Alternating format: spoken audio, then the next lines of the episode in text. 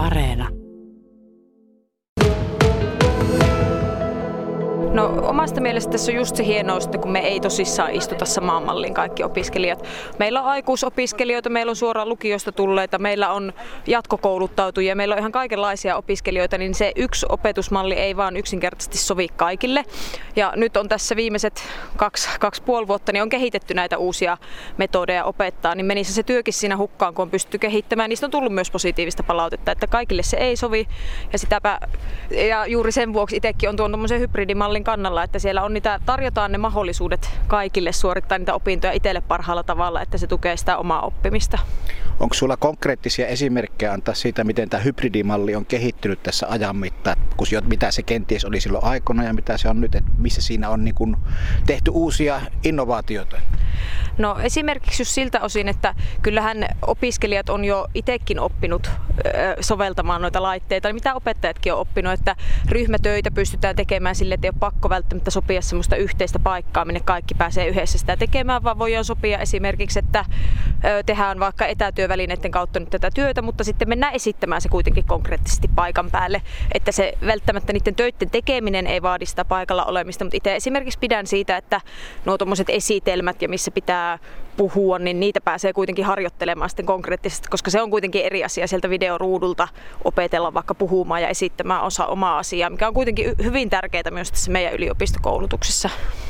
Onko yhtä hajua niissä piireissä, mitä itse olet ollut, niin miten siellä on suhtaudut sitten kokonaisuudessaan tähän uuteen opetusmalliin, että onko siinä ollut enemmän negatiivista, enemmän positiivista, millä tavalla te olette sitä miettinyt? No veikkaan, että tässä eniten vaikuttaa se, että missä vaiheessa opintoja ihmiset on. Että se kontaktiopetus ja vuorovaikutuksellisuus on ehkä tärkeämpää jopa siellä opintojen alussa, kun ollaan uudessa kaupungissa mahdollisesti. Tai ihan pelkästään se, että lähdetään opiskelemaan uutta alaa itselle, niin se on tuo sitä semmoista jännitystä ja halutaan saada sitä tukea ympäriltä olevilta ja opettajilta. Mutta sitten taas just voin esimerkiksi helpoin mun on puhua tietenkin kauppa, kauppatieteen näkökulmasta, mitä itse opiskelen, mutta eh, tässä vaiheessa, kun aletaan just sitä siirtymää työelämään huomaamaan, niin silloinhan se helpottaa, että on niitä etävaihtoehtoja, että ei olla niin paikasta riippuvaisia, että pystytään työpäivän jälkeen olemaan mahdollisesti luennolla tai ennen työpäivää olemaan luennolla, kun ei tarvitse siirtyä paikasta toiseen.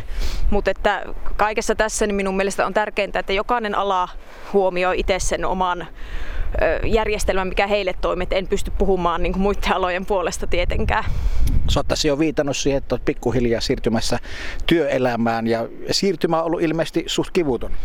No tässä vaiheessa kyllä, että on onnistunut yhdistämään niin nämä vaikuttamistyöt, opiskelut ja ihan konkreettiset työt niin hyvin mutkattomasti, kun on tarjottu niitä erilaisia toteutustapoja ja mahdollisuuksia niin töiden kuin opiskeluiden puolesta. Gradu on vielä tekemättä. On nyt henkilökohtainen kysymys kaikille. Itsekin on niitä pari kappaletta jättänyt palauttamatta, niin miten hyvin edistyy gradu-projekti?